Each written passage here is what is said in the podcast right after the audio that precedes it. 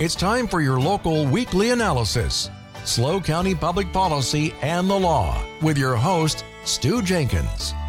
The Union forever, hurrah, boys, hurrah. Down with the traitor,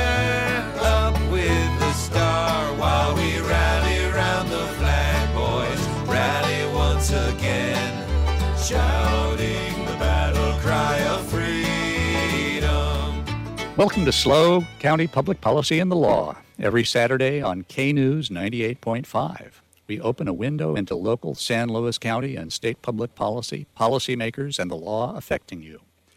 I'm your host, Stu Jenkins. I've practiced election law in San Luis Obispo County since 1978, appearing in court for the Democratic Party and Republican office holders.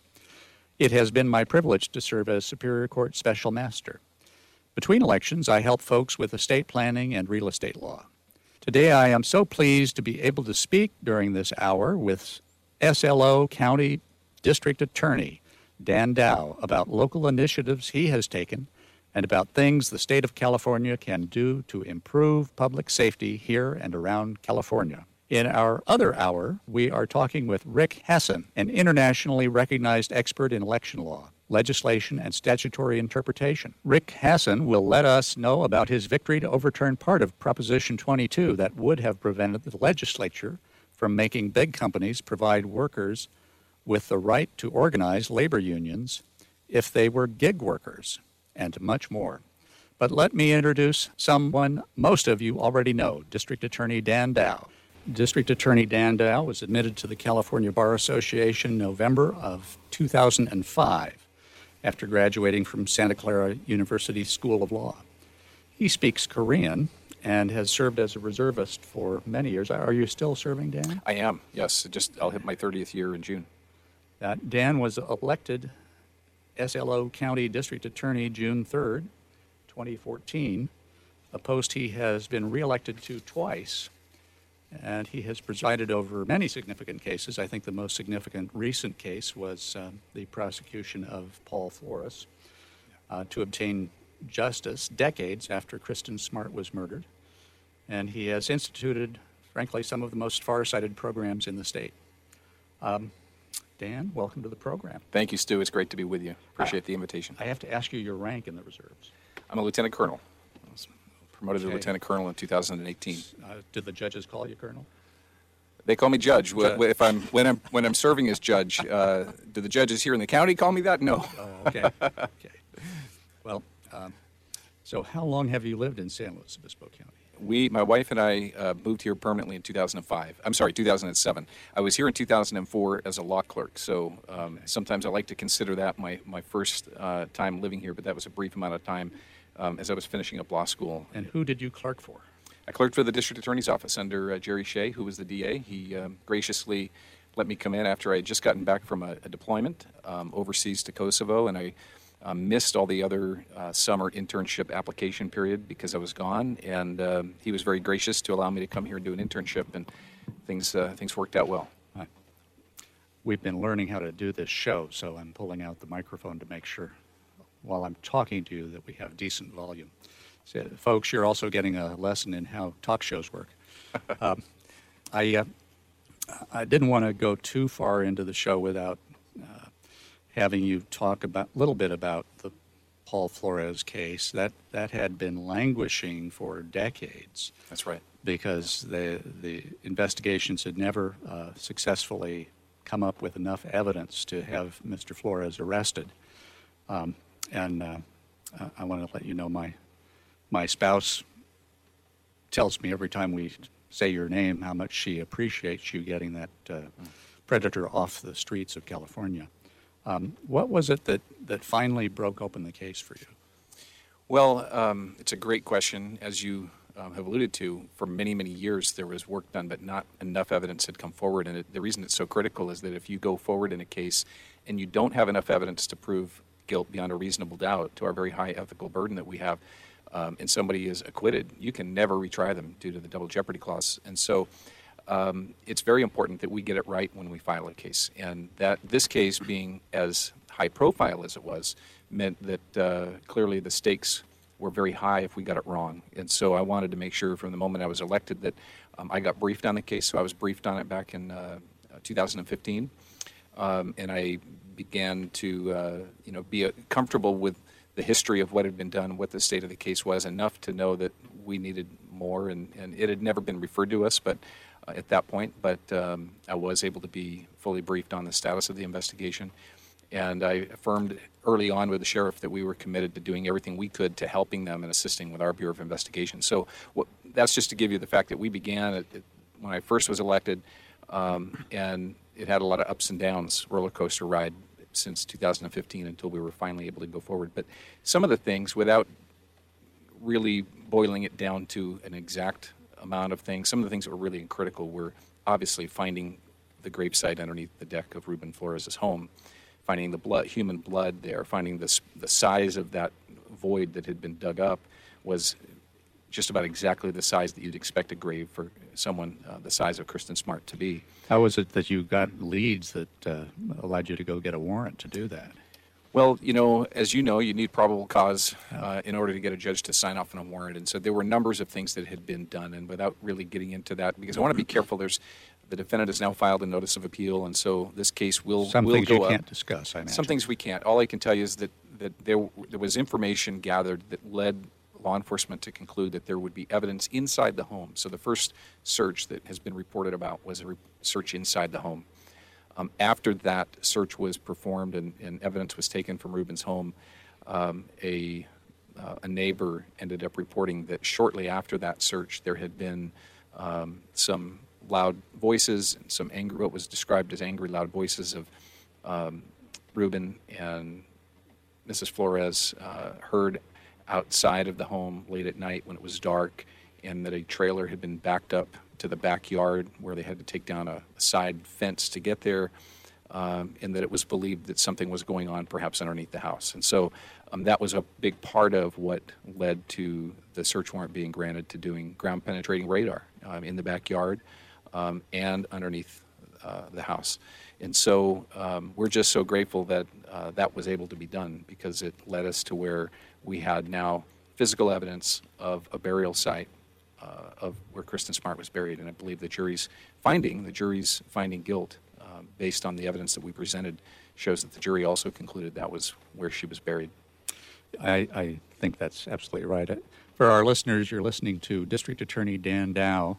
And Dan, um, you know, search getting a search warrant on those kinds of facts is not necessarily a, a uh, sure thing. You you have to convince a superior court judge that there's enough factual basis there to have officers come and look through somebody's home and look under their home.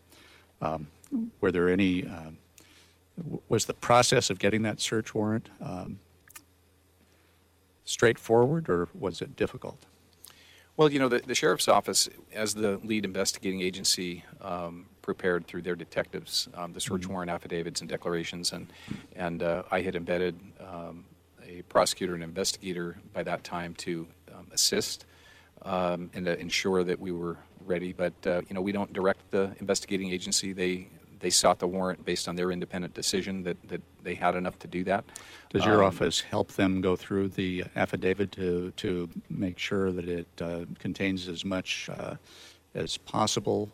You know, that's an area that um, is a little bit tricky because, you know, we, we will review them to ensure that, um, not in every case, in fact, most search warrants now are brought to the sheriff's or brought to a judge without the DA looking at them. Okay. In, in cases of major significance and where the stakes are really high, if we are in a joint role at that point where we're working closely with the investigating agency, um, you know, it would be common for us to review the warrant just to make sure that we feel like um, it's um, it's presented in a way that um, is accurate to the best of our ability, best of the, the affi- affiant's ability, um, and that it's presented in a way that we think um, would be appropriate. So, without getting into the specifics of this specific warrant and what was done, um, it would be common for us to review warrants before they're presented. But it's not a requirement in our county. It used to be a judicial requirement that the DA reviewed every search warrant, and uh, in the recent uh, last few years, they've with, withdrawn that requirement Really? from our office. Okay.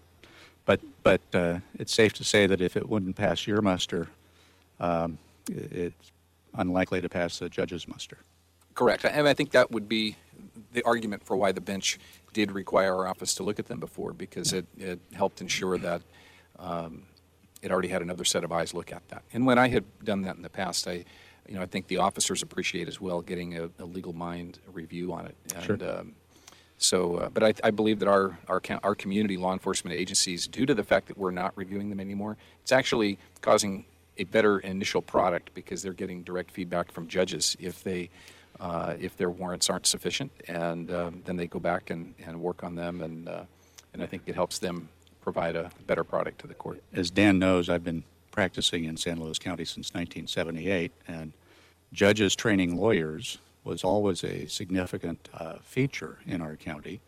The, the judge, judges who trained lawyers tended to get better lawyers in their courtrooms. Right. And uh, obviously, if the judges are giving feedback to officers, they're going to get much better um, affidavits to get search warrants. That's right. Well, you know, you're probably aware then of one of the judicial canons that is judges, judicial officers are responsible for the conduct of the lawyers in their courtroom. Did you know that? That's right. And so, therefore, if they're doing, like you said, um, th- that kind of mentoring and, and uh, holding uh, the bar to that standard that we all would expect, then I think the performance of all of the attorneys rises.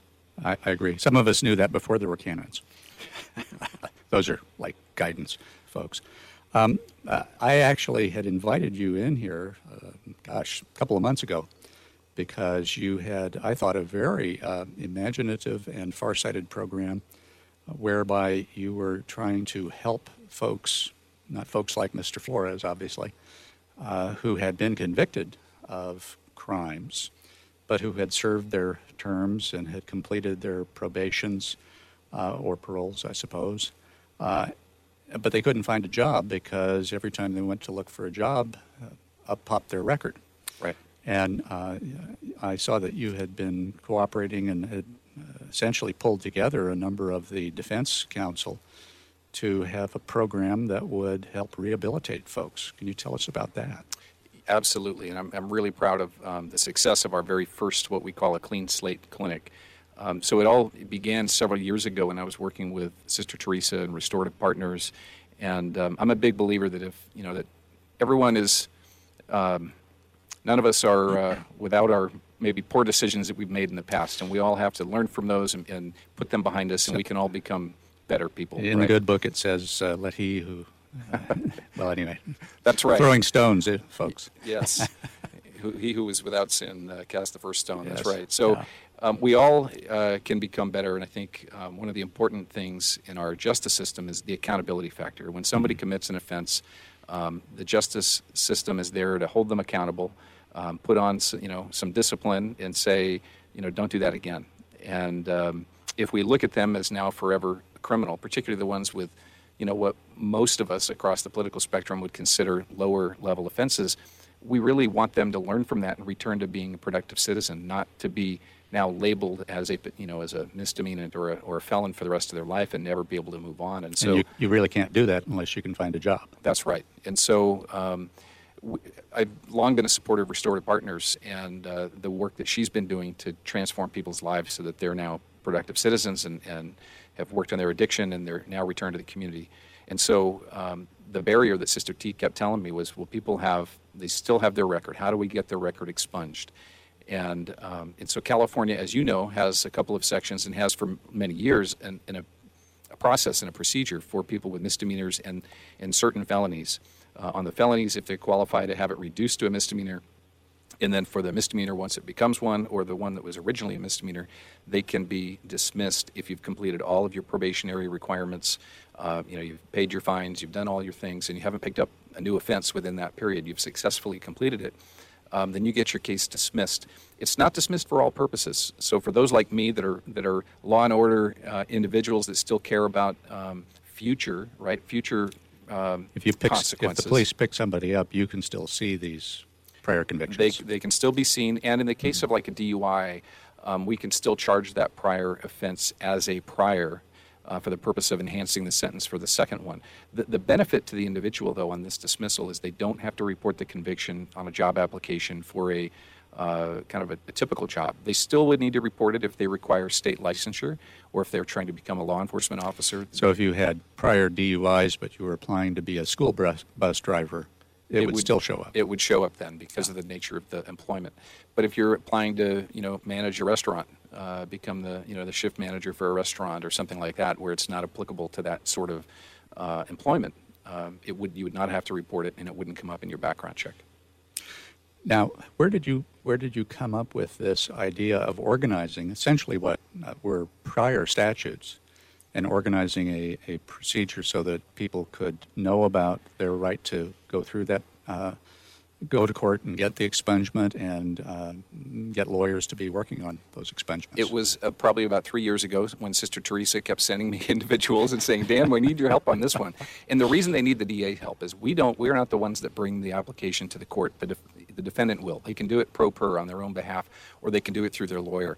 But the DA always has to be notified. The code section says the DA has to be notified and have an opportunity to object because we can look into the record and find out if they truly um, meet the requirements, and then we can advise the court on whether or not we think that the person is. Um, is appropriate to get this relief. And so, because we're a required party of it, uh, Sister T would say, "Hey, can you look into this and can you help this person?" I said, "Absolutely. We'll we will look into it and find out if they're eligible." And so, um, and then I would even get requests from people in the community when I would talk to people, and they'd say, "Well, hey, my I committed this 15 years ago. I've never done anything else, and I, it's bugging me that it's still on my on my record. How do I get it cleaned up?" And so I just educate them, tell them about the process, and they would fill out the paperwork and they'd submit it, and I'd I'd be able to sign off for the DA's office, so it would go to court and would be approved.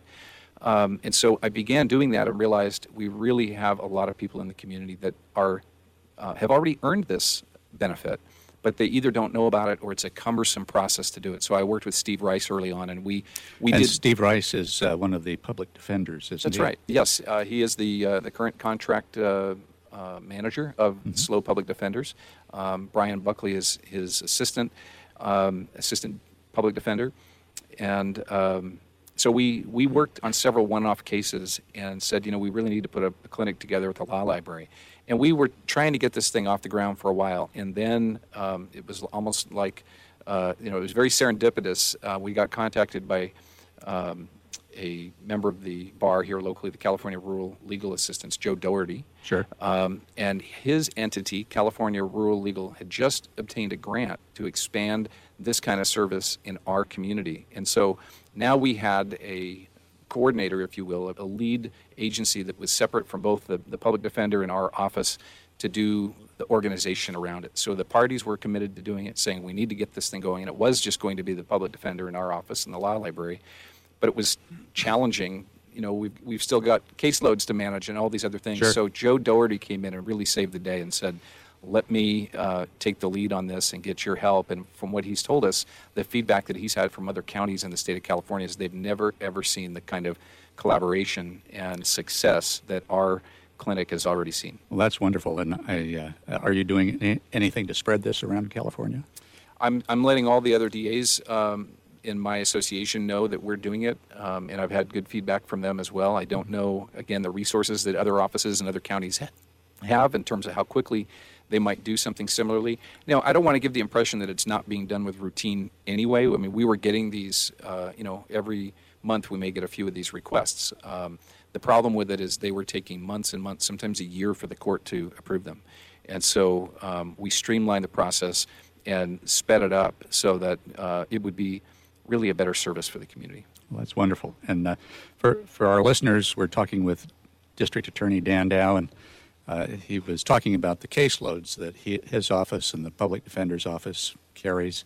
I, uh, just to give you a little history, folks, I was a public defender in the municipal court in the city of Grover City years ago. And uh, I finally decided I wanted to go out on my own when I realized I had 110 cases under my arm every day when I'd walk in. And uh, I, I wanted to give a little bit more attention to my clients than that. Um, Absolutely. So these are these are very often crushing caseloads that uh, both the district attorney's officers and uh, the public defender's officers are handling.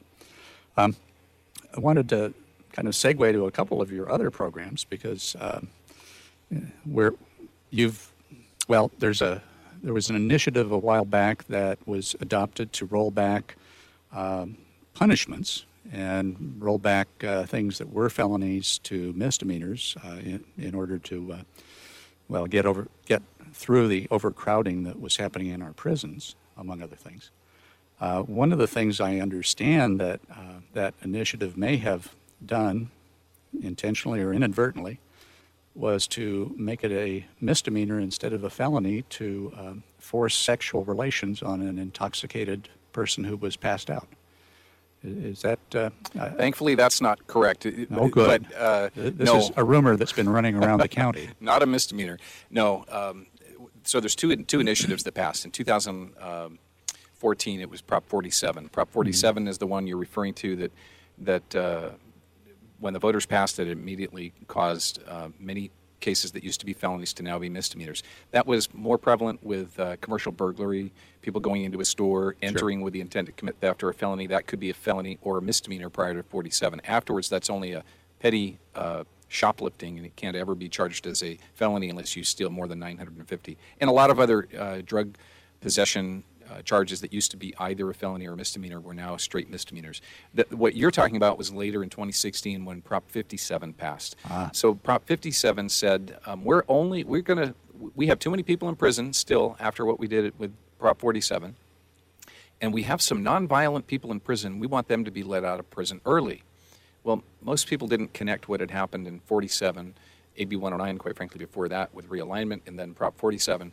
They assumed that these nonviolent offenders were drug users and thieves, you know, the ones committing the commercial burglaries and, and using methamphetamine, for instance. Right, right. Those people were not in prison after, after realignment in 2011 because that's when the legislature said nobody in prison unless you're there for a violent, serious, or a sex offense. So there were three categories left in prison after 2011. But the voters didn't understand that. So when they heard that nonviolent offenders would be released from prison early, they thought, hey, that's a good idea. We don't want nonviolent people being put in there. What the proposition didn't tell you was that crimes like rape of an intoxicated person is not on the violent offenders list. It's not considered a violent crime under California law. And so it didn't change the status of rape of an intoxicated person. It now amplified the effect of that that it wasn't defined Dan, as we're going to need to come back to this because Okay. we've got a hard break coming up. All right, got to make some money. Well, absolutely. And uh, so, folks, stick around. Stay tuned. We're going to be talking some more with District Attorney Dan Dow. Every girl crazy about his shine